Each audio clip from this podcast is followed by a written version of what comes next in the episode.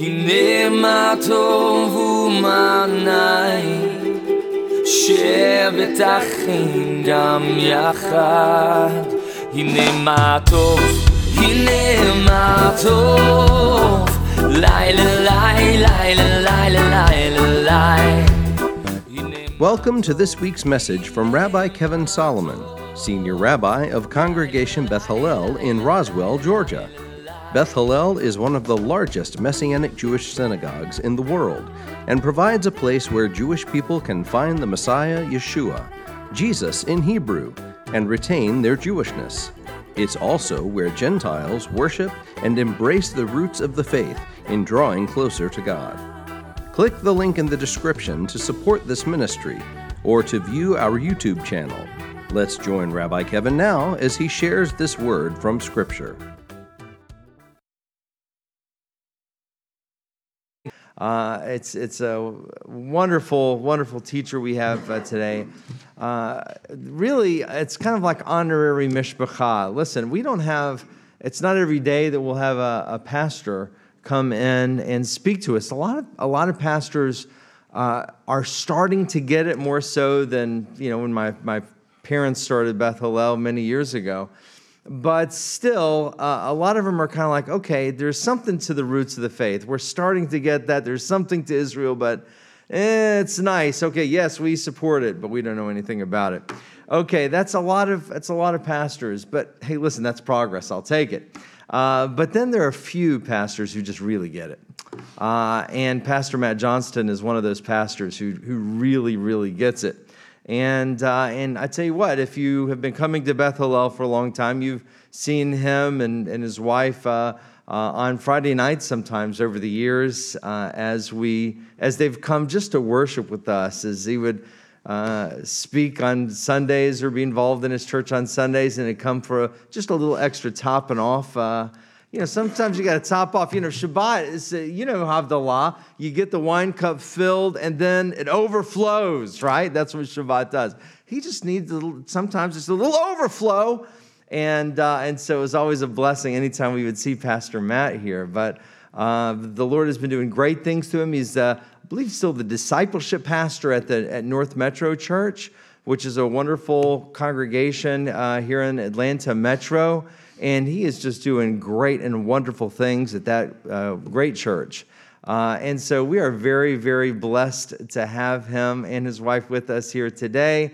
And so I'd like to go ahead and bring him on up and give him a big, gigantor Beth Hallel welcome. He's my good friend, also, somebody that I love catching lunch with and just uh, learning from. Pastor Matt Johnston, everybody. Yes.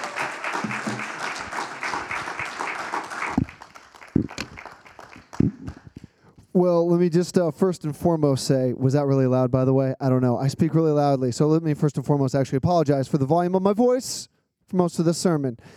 It's always an honor to be here. It's always an honor to to attend. It's always an honor to participate online when I can. It's always an honor uh, to interact in any way, shape, or form with Rabbi Kevin. He's a great man, one of the biggest influences on my life, and a mentor. And so, someone I'm honored to know. So, I'm always honored to be here with you guys. Also, I just got to give a quick shout out to the band. Um, you guys do music differently here. Like you guys do music, and I'm into it. I'm super into it. The uh, uh the Kol Sh- uh, Shema song, I was dancing. Okay, I was trying not to embarrass my wife or Rabbi Kevin, but I mean, y'all do y'all, y'all do it different and do it right here. So I just gotta say that first and foremost. Now, um, the word I have for you guys today, I'm using the handheld mic because I'm too afraid to use the ear one because I move a lot, and so I don't want to fling it uh, on the front row. So I'm gonna use the handheld. But I hope to bring to you today, tonight, an encouraging word and a strengthening word. Uh, Rabbi Shaul in the New Testament, when he's writing to the various churches that he's not always indirectly involved with, he always writes to encourage and to uh, and to strengthen and to build up. And so, as I get the honor to be here, that's kind of what I want to do. You know, this isn't the, the, the primary church I serve, but I want to come here, just like Rabbi Shaul. I'm sending you a message tonight of encouragement and, and strengthening. And here's a here's what I want you guys to kind of focus in on. All right, here's what I want you guys to focus in on the central topic tonight, kind of the centerpiece, kind of the gravitational center of the message tonight and the text tonight is about names. Okay? Names. Who here in this room, or if you're on, you know, watching online, you can raise your hand. I won't see it. But um, who here has a name that people mess up all the time or their entire life? Honestly, raise a high. We're all in this together. Yeah. Okay. So names are are, are going to be central, and one particular name is going to be central today. But um, my name is Matt Johnston, but my actual given name, my legal name, is Charles Johnston. Yeah, I don't know why you made that sound. It's not cool, okay? And I know that. I know that. I appreciate that, but it's not cool. And so it's Charles Johnston. Well, first day of school, every year of school, my entire life, they're like, Charles Johnson. And I, and I had to like, you know, even as a little kid, I'm like, uh, my name is Matt Johnston. Like, okay, Matt Johnson. I'm like, no, actually, it's Johnston. You know what? I'm too exhausted. Too many years. I just have given up. You know, it's like they can't get the Charles, they can't get the Johnston. They mess it up on both counts. So I just learned to just like give up, forget it. And so that's kind of something I have had my whole life. And neither of those names are hard to pronounce, but it's just apparently the T in Johnston seems hidden. So I want us to think about names, and if especially if you've had a name that's hard to uh, that you've had a hard time getting people to to remember. I want you to think about that tonight. And as we talk and as we teach, we're going to cover a lot of like like throwback stuff from the Tanakh, and we're going to talk about a lot of stuff moving forward in the Brit Hadashah. We're going to talk about a lot of stuff, but at the the center of the sermon, at the center of the text today, it's all about a name, and that name is the name of Yeshua. And so that's going to be our focus. We're actually going to be, if you have your uh, if you have your text with you, you can open to Acts chapter three. Acts chapter three. We're going to be in verses eleven through twenty-two. 11 through 22. And let me just give you some context. I'm really, really, really, really, really big on context when you're opening up to any text. So, Acts is a continuation of Luke. Uh, people even say it's kind of a hyphenation. Luke Acts. It's all kind of one word. It's like first uh, one work. It's like a volume one, volume two type of deal. And one of the things I need you to know is that there's this pattern set in Acts chapter one, verse eight, where Yeshua tells his Talmidim, tells his disciples, "You're going to be my witnesses here in Jerusalem. Okay, home base in Jerusalem, then in Judea." Kind of, you know, our, our, our countryside, you know, our, our, our Eretz, and then you're going to go out to Samaria too. No, I know, I know, I know. You're going to go out to Samaria too. Uh, but if well, if you well, if you think that's outlandish, wait for this next part. You're going to go out to the ends of the earth. I didn't stutter. The ends of the earth. And so this provides the pattern and the movement for the entire book of Acts in the Brit Hadashah. You're going to see the Talmidim, the followers of the disciples of Jesus, in Jerusalem. They're going to move out because of persecution into Judea and then move out further because of persecution into Samaria. And eventually, we're going to see Rabbi Shaul travel to literally like the edge of the known world. So that's kind of the pattern. Keep that just kind of in mind in the background. That's the context of the book of Acts. It's the way of Yeshua going out from Jerusalem, spreading like wildfire. And the inciting event for this is Pentecost where the Holy Spirit rains down in this place, and people from different from every tribe, tongue, and nation who are in the temple, they begin to like actually understand what people are saying. It's like a reverse Tower of Babel type effect. And this is kind of what starts this shock wave that will go out. Now, I said they were meeting in the temple because they weren't meeting in churches because that wasn't a thing yet. And uh, one of the things I'm just eternally grateful for, and Beth has a lot to do with this, is we have to remember, you guys know better than the congregations I teach to primarily, is that no, this wasn't a Christian movement starting out. This was a Jewish movement following Yeshua, and that's how it started. So it started in the temple and went out from there. And our text is actually going to be set in the temple. And and we actually come to find out that early on in the book of Acts that the followers of Yeshua are meeting daily in the temple and they're meeting each other's needs and they're teaching the scriptures. Well, here's something else that you guys are very aware of, but not every congregation is is uh, is as pronouncedly aware of. But the scriptures was not the Bible as we know it today. It was it was the Tanakh. It was the Torah, the Nevi'im, and the Ketuvim. And so they would meet every day and they would go over these texts. And that's going to factor in later because they're going to look back. Uh, Peter's going to look back on these texts. So that's kind of the, that's what I need you to know about the passage. That's the context of the book of Acts. We got the Pentecost event, things are going out. We have this roadmap set up, and they're meeting daily in the temple. And that's where our text is going to pick up. And there's two patterns in the book of Acts as we get into our narrative today. You're going to see that in the, the book of Acts, there's an event that happens. Something incredible happens that makes you like, what, what, what, what? double take at the text. It's usually something notable. And then there's an explanation, a subsequent explanation of that event, explaining why that happened, what's the significance of that. Then there's this other pattern, very similar, very similar, where you'll see an act or an action. Someone does something, like today, Peter's going to do something, spoilers. And then on the other side of that action, you see a sermon. You read a sermon that unpacks it and adds meaning and value and purpose to what happened.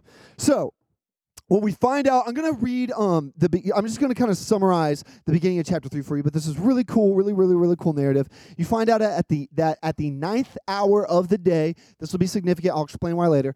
At the ninth hour of the day, Peter and John are going to go to the temple. And as you guys know, the temple had different, you know, gateways and it had different levels you had to walk past. And there was this guy who has not walked in 40 years. 40 years. And he's outside kind of blocking the entrance of the temple and he, and he's asking for money because this dude can't work and this is probably his sustenance and how he gets by. And so he's like, you know, tuppence, tuppence as they walk by. And what was interesting is it was kind of this awkward situation where they had to like, they couldn't like go around him. So they just kind of had to be like, mm, and they had to like walk right by. Or like they had to literally like scoot by him. Like when you have to leave a movie theater and there's like no awkward way. We're like, yep, no, this is embarrassing. Nope, that's worse. Okay, that nope. Like there's no awkward way to do it. So they had to scoot by the guy, and uh, and like people would judge this dude, and people would be like, this dude's been asking for money forever. He's probably faking it, whatever. And they would go by. Well, this dude calls out to Peter and John. Long story short, Peter says, Now I hear you, now I hear you. Be healed in the name of Yeshua, Hamashiach. Be healed. Dude gets up and runs. And can you imagine the people from earlier that like walked by him or like he's faking it? They start to leave the, t- the temple, and old dude comes by like, wee, running. And they're probably like, I told you he was faking it. You know, mm, I told you. I told you. Okay, we'll talk about it in the car. No, but um, so there's this incredible event, right? And we might think that's the end of the story. That's the beginning, because again, now we have an event. Let's await the explanation. We had an act or an action. Now let's wait for the sermon from Peter, or as a Hebrew name Kepha. Now, in this, Peter stands before this ginormous audience of people. 5,000 people to be specific, okay? I need you to remember that. So, so 5,000 people. Say that after me. 5,000 people. Okay, that might seem inconsequential or insignificant. It, factors in. And they're at Solomon's colonnade. We read about this in verse 11. And then he's going to stand up and let's look at a. I, I'm so sorry. I love this so much. Uh, let's look at what Peter says. Let's see what Kepha says. um, while he was clinging to Peter and John, the guy who couldn't walk for a while, all the people came together running towards them in the place called Solomon's portico. This is part of the temple. But when Peter saw, he responded to the people Men of Israel, why are you amazed at this? What, what, what, what, do you stare at? What are you staring at? As by our own power, our own power, or our own godliness, we made this man walk? No, no, no, no, no. The God of Abraham and Isaac and Jacob, the God of our fathers, has glorified his servant Yeshua, the one who you handed over and disowned before Pilate, though he had decided to release him. But you rejected the holy and righteous one and asked for a murderer granted to you. You killed the author of life, the one who God raised from the dead, and we are witnesses of it. Let me unpack this for you. So, So first of all, let me give you a little like context of like the time of day. This is really, really, really, interesting. So it's the ninth hour of the day, and it's one of the hours of prayer. So it's probably about 3 p.m. in first century measurement of time is about 3 p.m. And this is the second time of prayer, the second time of day where people would go to the temple, and they're doing this this prayer called the Mincha. And a lot of scholars believe that the mincha was this time of prayer that was supposed to kind of uh, substitute somewhat for the old atonement sacrifices in the first temple. Okay, this will all come back around. So they're in the temple at this time of day.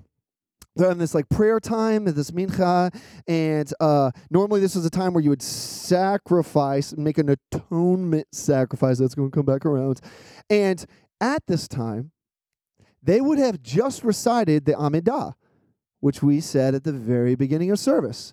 And who do you talk about in that? The God of Abraham and Isaac and Jacob. So what I love about this is Peter, Kepha stands up and goes, Yeah, yeah, yeah. Um, okay, so you know the God of Abraham, Isaac, and Jacob you guys were just talking about? You guys just did that liturgy? Yeah, let's talk about let's talk about the God of Abraham, Isaac, and Jacob. Let's talk about his servant Yeshua, as, as he puts it there. Let's, let's talk about Yeshua in light of him. So there's this very contextual thing that happens. But then this is my favorite part. This is my favorite, favorite, favorite, favorite part. Peter is outnumbered. He's with one other person, John. How many people is he talking to? 5,000. It's 5,000 to 2, and he starts popping off at the mouth. He starts trash talking. He's like, That you killed. That's right, you. Don't look away. Look at me. You. are like, Oh, don't act like you weren't there yelling, Crucify me. No, don't hide behind him. I see you. Like he's calling, he's calling people out. And he's outnumbered. So it's like, I can't imagine being John and being like, Dude, read the room, okay? Read the room. Not a way to make friends and influence people. Yikes. And this was still pretty freshy fresh, too, because uh, Yeshua had been crucified only about 50 days before this. So there's kind of this awkwardness. So after, after Peter puts people on blast, puts people on notice, hey, it's like, don't leave, I'm talking to you, get back here. You know what you did. Peter goes in. Dude always puts his foot in his mouth, but he's got a good word after this. He's got this great, great, great word after this. And so I want you to feel the tension. And let me say, as a quick disclaimer, in the unfortunate, one of the unfortunate things about the history of the church is people have used this as a mechanism, uh, this passage as a mechanism of blame for Jewish people for the crucifixion. And um, last time I checked, Peter and John were Jewish, and uh, the earliest followers of, of Yeshua were all Jewish. So um, we probably just need to um, check that and uh, correct that. Anyway, so sorry. Sidebar. Just realize. Um, that's an important thing to realize. Now, let's read verse 16. It's going to bring up two interesting words that we're going to talk through. Verse 16. So after uh, Peter just goes off, uh, uh, he says this Now, through faith in the name of Yeshua, his name has strengthened this man, this man that couldn't walk that now is, whom you see and know. Indeed, the faith through Yeshua has given this man perfect health in front of you all. And you'll see this this emphasized, but uh, we're going to talk about two words. You guys just to participate because I hate just talking the whole time. Uh, we're going to talk about faith. Say faith. We're going to talk about name. Say name. And remember, name is like the, the gravitational center of the, of the message, of the sermon. Everything's going to kind of revolve around that. And so let's talk about this word faith. Peter's talking about faith in Yeshua. Now, faith, we might have our own like uh, ideas around like what it means, but in the Greek here, it's actually this word pistis. It's not the most lovely sounding word, but it's the word pistis. And pistis can kind of have three meanings. The first one is the one we always go with tacitly. The first meaning is believing something without seeing it. Okay, okay, okay. Uh, Book of Hebrews will will use will use the word faith or pistis like this. The second one is more like the Hebrew word emuna, um, and it has to do with trust. So faith has to do with trust. So it, yes, there's this mm, believing without seeing Yeshua, but I feel like that connotation doesn't apply here because they had all seen Yeshua. But then there's a trust. There's a trust that's kind of the second meaning, the second connotation. And there's a third one, and this one's a re- really, really, really big deal. There's this kind of allegiance and devotion meaning to pistis. In fact, because it's a Greek word, the Roman Empire would use this word to try to coerce people into uh, pistis and faithful following of Caesar. Soldiers would have to take a vow pledging their pistis, their allegiance, their faith, and their devotion to Caesar. So this was a very like first century Roman word. But Peter, Kepha in the temple is saying, no, no, no, it's actually faith, it's trust in Yeshua, it is devotion and commitment to Yeshua that we're able to do any of this. And so that's going to be a big deal. But then he doesn't just talk about Yeshua, the person, he talks about that name of Yeshua. So we talked about faith. Everyone say faith. Now let's talk about name. Say name. Now, name here, it's not like Peter does like a abracadabra, you know, or like the name the name of Yeshua, woo. Like it's it's going to be a magic word because in fact, you read later on in the book of Acts that this guy tries to like actually use the name of Yeshua to heal people and it it backfires. Spoiler, it just kind of backfires on. But name here, what I love about it is actually it's more the Hebrew ideal and notion of name. The Hebrew word for name is Shems, as you guys know. And it's more about your collective identity. It's about the presence the power and the person behind the name. So, yeah, my name is like Charles Johnston, which is not a cool name, but I appreciate again you being generous. But like, I'm not just a name. I'm like more than a name. In a Hebrew mindset, like I'm, that's more. When you use like Charles Johnston or Matt Johnston, like there's more to it. It's about my my personhood, my presence, and my power. I don't, I don't know if I have any, but anyway, what they're saying here with Yeshua is they're like, no, no, no. When they talk about the name, the name, the name of Yeshua, they're talking about the person of Yeshua, the presence of Yeshua, and the power and the authority of Yeshua. That's how they're able to make this man who hasn't walked in 40 years walk. And so we have to think of faith, say faith, and name. So, because of their allegiance and their devotion to the person, the presence, and the power of Yeshua, they were able to do incredible things. And that's going to set a pattern for the entire book of Acts. Now, from here, now that Peter has centered the conversation, centered things on the name of Jesus and of Yeshua and putting faith in Yeshua, he does this throwback here. It's brilliant. And I got I got to tell you before we go into this. A lot of times um, in my context that I do ministry, a lot of times people say like, you know, we'll share the gospel and that usually entails kind of like four things you tell people. There's kind of these like four four like kind of sales pitch things. They're effective and and they're good. Sharing the gospel, if you will, in the earliest examples of followers of Yeshua were actually looking back at the Torah, the Nevi'im, and the Ketuvim, about the, the, the, law and the prophets and the writings, and looking back and, sh- and going, okay, I need to tell you guys about this. And in this audience would have been well aware, okay, we're going to talk about this, this, this, this, this, this, this, this, this, this, this, this, this, this, this, Messiah, Yeshua. Boom. Fulfilled all of it. That's how we do it. And then there would be a turn and a call to repentance, but we'll get there. And so we're going to, from here, we have to skip around a little bit, but we're going to start at verse 17 and we're going to go to verse 18 and then we're going to unpack something here. So, this is what Peter says next. Now, brothers, I know that you acted in ignorance. Again, he's calling them out. Like, he's probably pointing to someone like, I know you acted in ignorance. Don't try to deny. I know you were there. And just as your leaders did. But what God foretold through the mouth of all the prophets that his Messiah was to suffer. So he has fulfilled. And it is a common device to present this foretelling and fulfilling formula. Foretelling and fulfilling formula. Every example in the earliest examples of followers of Yeshua in the way of Yeshua. And so there's this this whole um, scheme presented. And so let's actually do a throwback real quick, okay? We're to we're to take a, a moment together to kind of journey back and all the things we're to talk about Peter touches on at the end of the sermon.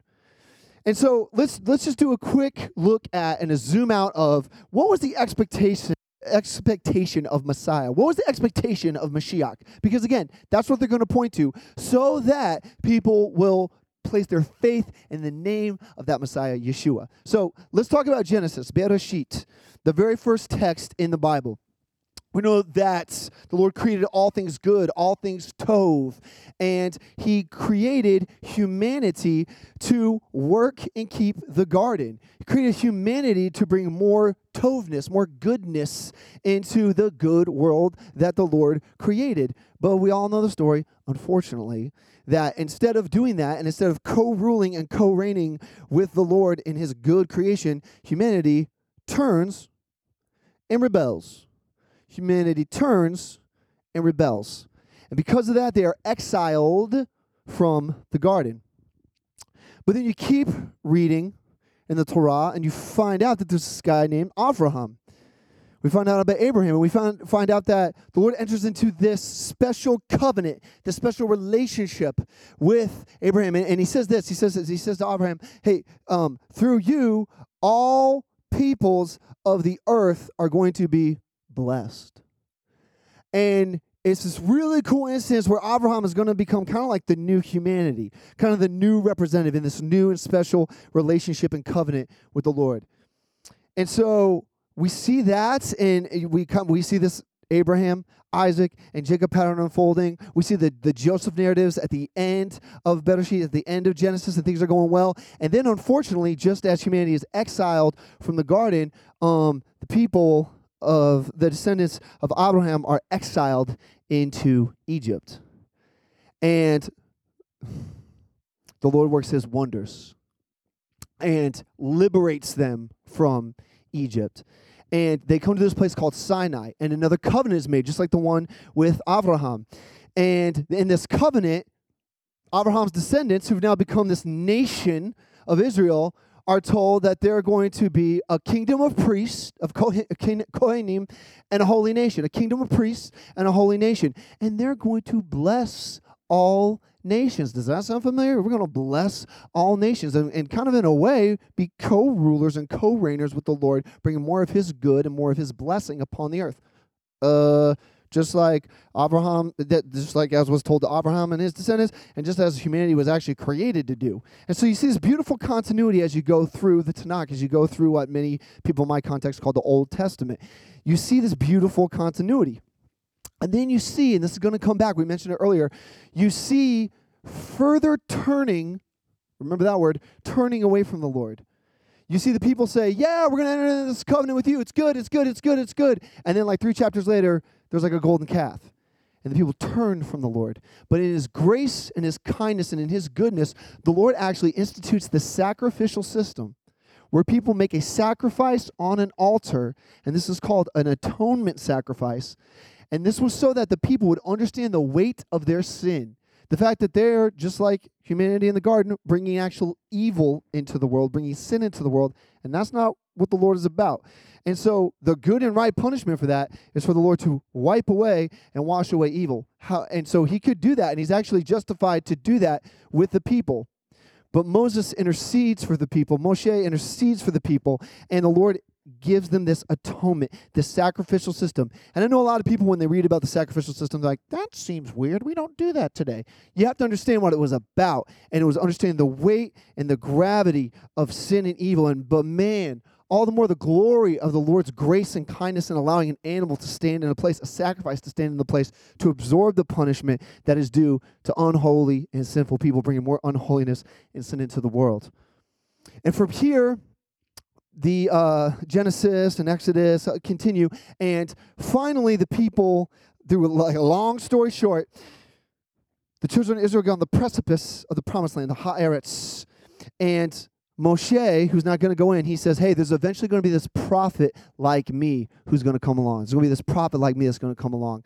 And we see kind of this further continuity because Moshe begins to paint a picture of the Messiah to paint a picture of this one who will come and actually bring to resolution all of God's good plans, purposes, and promises. From the garden to Abraham to the Sinai covenant with the people of Israel, there's going to be a person that this is going to center on.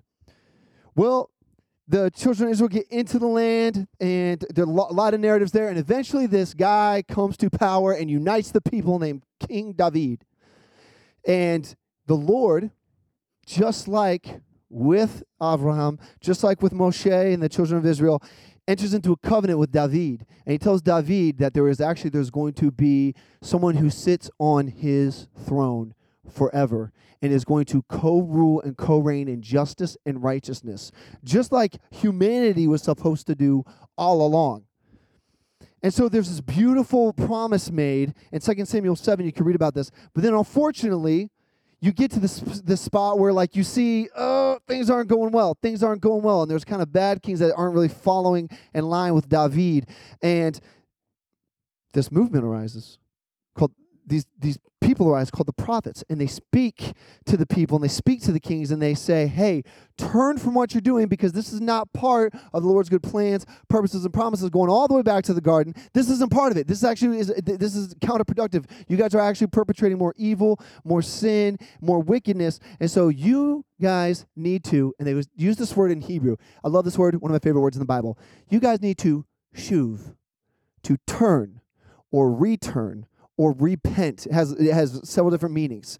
You need to turn from what you're doing. As people tend to turn away from the Lord, he says you guys need to return to the Lord, turn from your ways, and faithfully follow the Lord's good plans, purposes, and promises, and get things back on track. But the kings don't listen, and the people have to go into exile. But during this time, the Lord speaks through his prophets. We read from the prophet uh, Isaiah tonight. He speaks to the prophets, and the prophets begin to p- paint this picture of this one who will come from the line of David, who is of the people of Israel, one of Moshe, the descendants of Moshe, going all the way back to Abraham. And this person is going to come, and they are somehow going to be the presence of Adonai on the earth. In fact, the prophets talk about, um, the prophet Daniel talks about how it's going to be like a son of man, this divine one, uh, co reigning with the Lord on the earth, almost like the, the presence of the Lord embodied on the earth there's there's these other notions that, that, that get painted of a king that would come again from the line of, of David. And this king would be like an anointed one, a Mashiach, a Messiah, to reinstate the right rule and reign of the Lord upon the earth. And this this person too, this is weird. When you hear king, you're like, all right, warrior, all right, yeah, yeah, yeah. But this person would also be a suffering servant. Mm?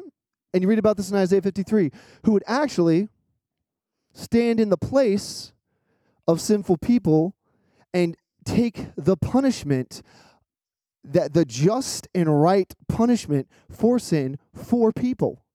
That's what the suffering servant. So all of this kind of coalesces in this expectation of Mashiach, this expectation of Messiah. And then there's 400 years between the Tanakh between what in my context they call the Old Testament and the Brit Chadashah, and people are waiting for this Mashiach, and they're waiting and they're waiting and they're waiting, and then all of a sudden, as soon as the Gospels open up, as soon as Matthew, Mark, Luke, and John open up, boom, Yeshua bursts on the scene, and none of them are subtle and none of them are shy about clearly portraying and clearly painting Yeshua as Ha Mashiach, uh, Mashiach, as the Messiah, as the fulfillment of all God's good plans, purposes, and promises, reinstating the Lord's right rule and reign upon the earth. And what's so beautiful is immediately after this, the movement of Yeshua starts, and guys like Peter get to stand up in front of a congregation of people and say, Yeshua is Hamashiach.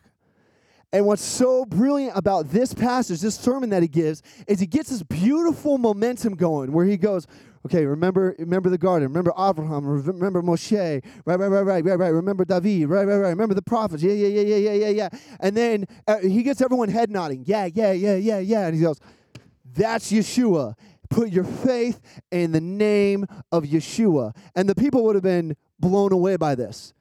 And so at this point, Peter sees the whites of their eyes. He sees the jaws drop in this situation and he makes his next move, kind of bringing us towards the end here. He makes his next move. And look what he says in verse 19. He says, Repent, therefore, and return, so your sins may be blotted out so times of relief might come from the presence of Adonai, and he might send Yeshua the Messiah appointed for you. He calls them to repent, therefore, and return. Well, after they understand all that's transpired, Peter makes the same call that the prophets made back in the Tanakh, and he says, Shuv he says return. In fact, the second use of the word, if you were tra- translating it or transliterating it into Hebrew, it would actually be shuv. He says turn. All of you I'm talking to, all 5,000 of you, turn. You guys have turned away from the Lord. You have turned away from Yeshua. Turn, shuv, to Yeshua and put your faith in the name of Yeshua. And this was a strong call. And in fact, the word repent is used twice. In verse 19, you'll see it. It's repent and return. This is called a double imperative in Greek. So it's like really strong. So um, it's kind of like saying if someone goes, Hey, could you stop that? It's kind of weak, right? But if they're like, Stop, don't move, you'd be like, What, what, what? What am I going to step in? What, what am I doing? What am I doing? So it's kind of the strong imperative call. And what's brilliant about this, too, is with kind of the connotations of the word, there's a turning both of mind, a changing of mind, metanoia is the word in Greek, and a changing of constitution, a changing of lifestyle and trajectory of one's life. And so we see that here. And, and, and beautifully, he kind of ties a bow on it before he points forward. He ties a bow on this. And he says, Repent, that your sins may be blotted out. And this is atonement language through and through. There's actually kind of this, this meaning of like blotted out could could indicate or has this word picture of kind of a debt, like a long receipt.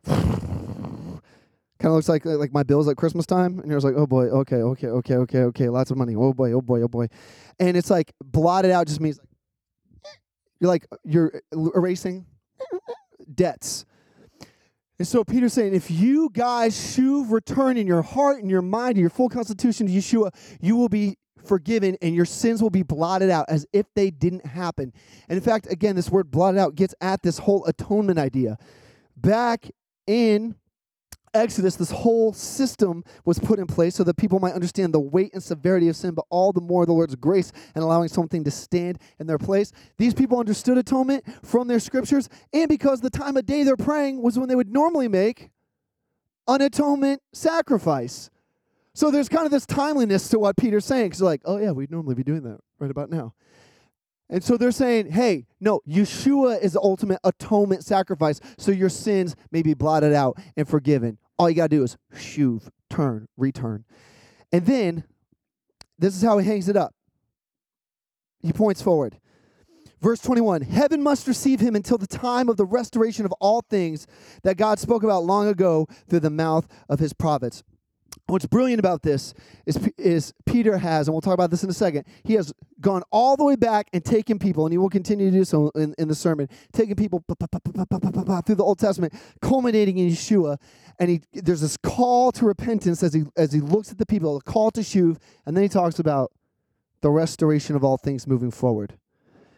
And he in this situation he's talking about this messianic age when yeshua will return and make wrong things right and make uneven places even and bring his justice and his goodness and his righteousness.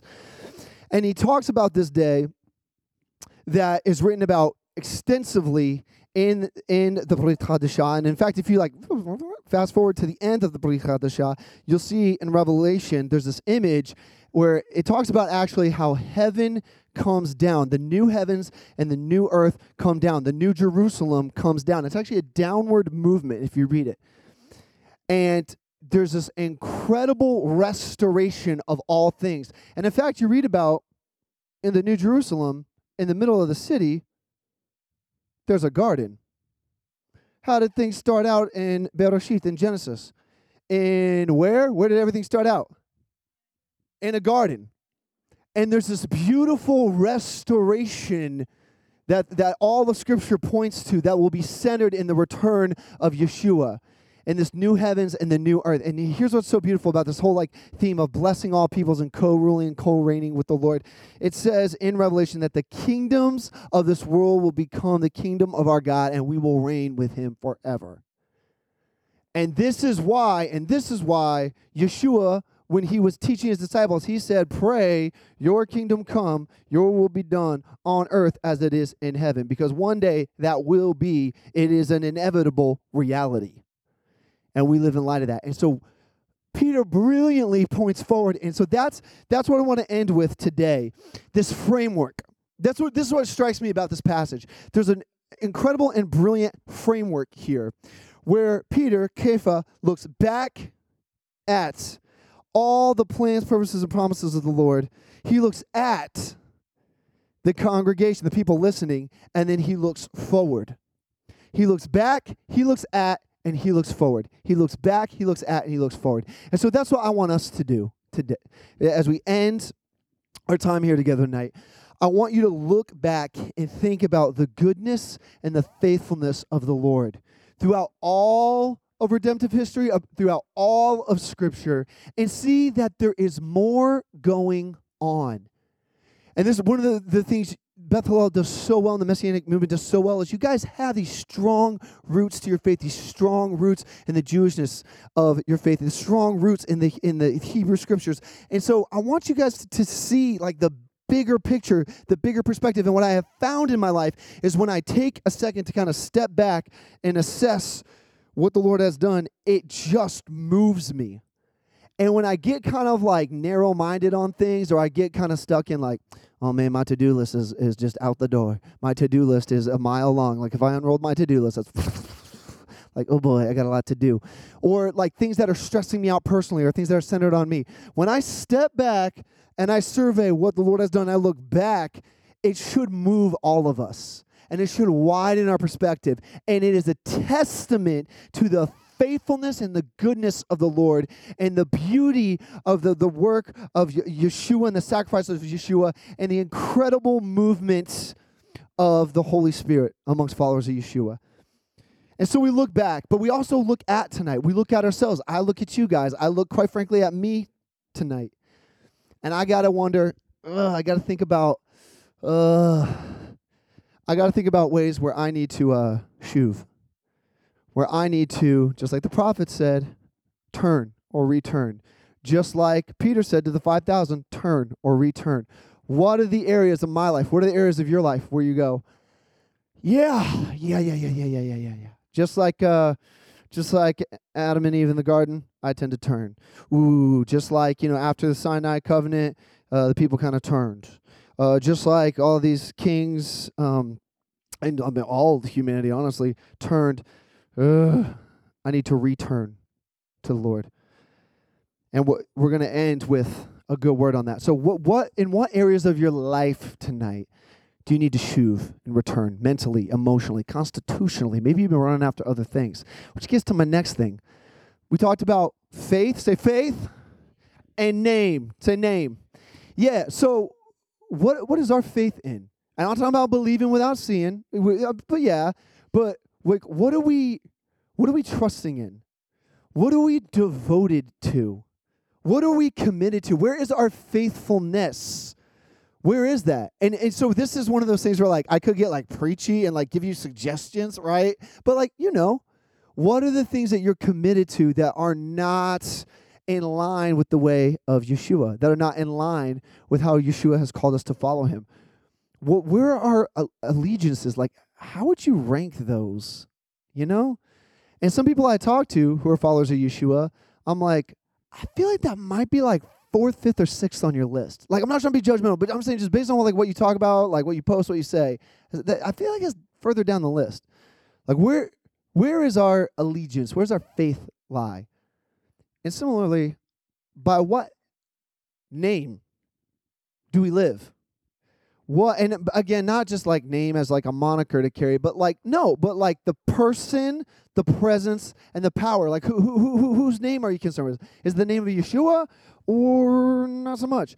And what I find is that people get caught up, I get caught up in the names of job titles or like titles at the beginning of your name, uh, you know, doctor or whatever. And we, we pursue these things and those are of utmost importance. Or like, I don't know, the name of the neighborhood we live in or the name of the school we went to or the name of the sports team we root for, right? Or, or whatever the names, all these things, the name that's on our clothes, the name that's on our car. We, we get caught up with all these different names Sometimes it's even like a writer or a leader, and we're like, yes. Sometimes, let's be honest, people get super duper duper duper into politics, and that, there's a name that they hold to, and they're like, this name will fix all things. We get caught up in names. What are the names that you're caught up on? Or I have to check myself on this one. Is it the name, for me, is it the name of Charles Johnston? Is the name of Matt Johnston? Is it me? Is it my, the my person? You know, like my my agenda, me like me, what people think of me, what I'm doing, my success, my happiness. Is that is that the name I'm more concerned about, or is it the name of Yeshua? And so I want us together, again, together to think about these. What do we need to shuv from and turn from? What are we putting our, our faith in? What name are we devoted to? What name are we invested in? What name are we living by? But know this, just in case you're just like, man, three strikes, I'm out. Like, I'm not doing great on uh, any of those three you just said. Hmm, right? Well, that's where atonement comes in. And that's where forgiveness comes in and you can't run too far that Yeshua cannot forgive. The Lord's arm is never too short to save. You can always be new in Yeshua, and no matter what you've done, no matter even if you're like seriously striked out, and I've, I've, I've been striking out in every area of my, of my, life. You know what? That's why we get to come to Yeshua in repentance. We get to shuv to Yeshua in repentance, and know that because of His atonement and His sacrifice on the cross, we can stand forgiven, and that is really good news. It's good news for me. I don't know about you guys, but I need it, and so that's good news for me, and you, and everybody, and so we looked back, we've looked at ourselves, and let me encourage you to ever and always look forward because I tell people this all the time. There's a point to all of this. There's a purpose to all this. There's a trajectory to all of this things are going somewhere. History is going somewhere. If you haven't seen that tonight and what the Lord has unfolded, I hope you see it in a fresh and new way. Things are going somewhere, and there is an eventual restoration of all things. And actually, as followers of Yeshua, we are actively called into participation in restoration. We are actively called in to bring more of His kingdom come, His will be done on earth as it is in heaven. We are invited to participate in that good work of Yeshua and bringing the love and kindness and forgiveness and the proclamation of Yeshua to all people, to every tribe, tongue, and nation, looking forward to that day where the kingdoms of this world will be the kingdom of our God and we will reign with him forever. So please, my encouragement to you is don't lose sight. Don't just feel like you're kind of wandering in kind of this abyss of history and like, where am I? What am I doing? Things are going somewhere purposefully. This is not all there is. And so take courage and take confidence and, and take encouragement in that. And so as we end here tonight, I'd like to pray over you guys, and then uh, and then we'll sing together. We come to you humbly, Lord, and um, we profess that you are the name over all names. We look back tonight and we see your faithfulness and your goodness in redemptive history and in our lives. Lord, we look at ourselves and we actually we just open up ourselves to, to, to you to speak to us, to reveal to us ways in which we can more faithfully follow you, Yeshua. And we look forward. May we be and, and may we be excited as we look forward. May we be excited to participate in the restoration of this world and in that trajectory towards the new heavens and the new earth and towards the restored garden. And we profess and we proclaim our allegiance and our faith to no other name except you, Yeshua. We put our investment of our life in no other name except you, Yeshua. We trust in no other name but you, Yeshua. We realize that no other name has stood the test of time, no other movement has stood that has brought more good into this world than the movement under your name, Yeshua. And so you are the name that saves, you are the name that leads us. You are the name that inspires us. And so may we walk faithfully with you, Yeshua, in your name. Amen. Grace and peace to you guys.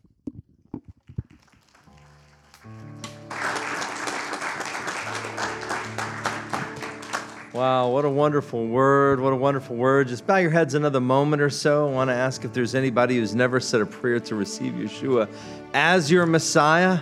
If that's you and you'd like to do that, just raise your hand. We'll have a simple prayer. Like uh, Pastor Matt said, it, it is the answer. It is it is it makes sense if you if you if you're looking back at this. It makes sense as what should be now and then what will be.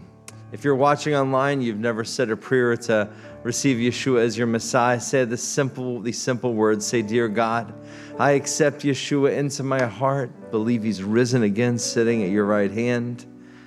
Please forgive me of my sins, God. I'll live the rest of my days for you. Thank you, God, in the name of Yeshua. Oh, Lord, I thank you, God. Lord, give us, give us that fidelity to the name and, uh, and, and that deep understanding of the big picture perspective. Uh, to see, God, what your plans are, Lord, yes, for the world, but also for our individual lives. And, uh, and if this is true in the world as a whole, it's true in our lives as well. I thank you, God, for this. I thank you. Please bless Pastor Matt and Brooke and their family, God. Thank you for them. They're such a blessing. And, uh, and bless them and their, and their body of believers that they serve in as well. North Metro. Lord, we thank you for all these things and we ask them, B'Shem Yeshua, in the name of our Messiah Yeshua, we pray. Amen and amen.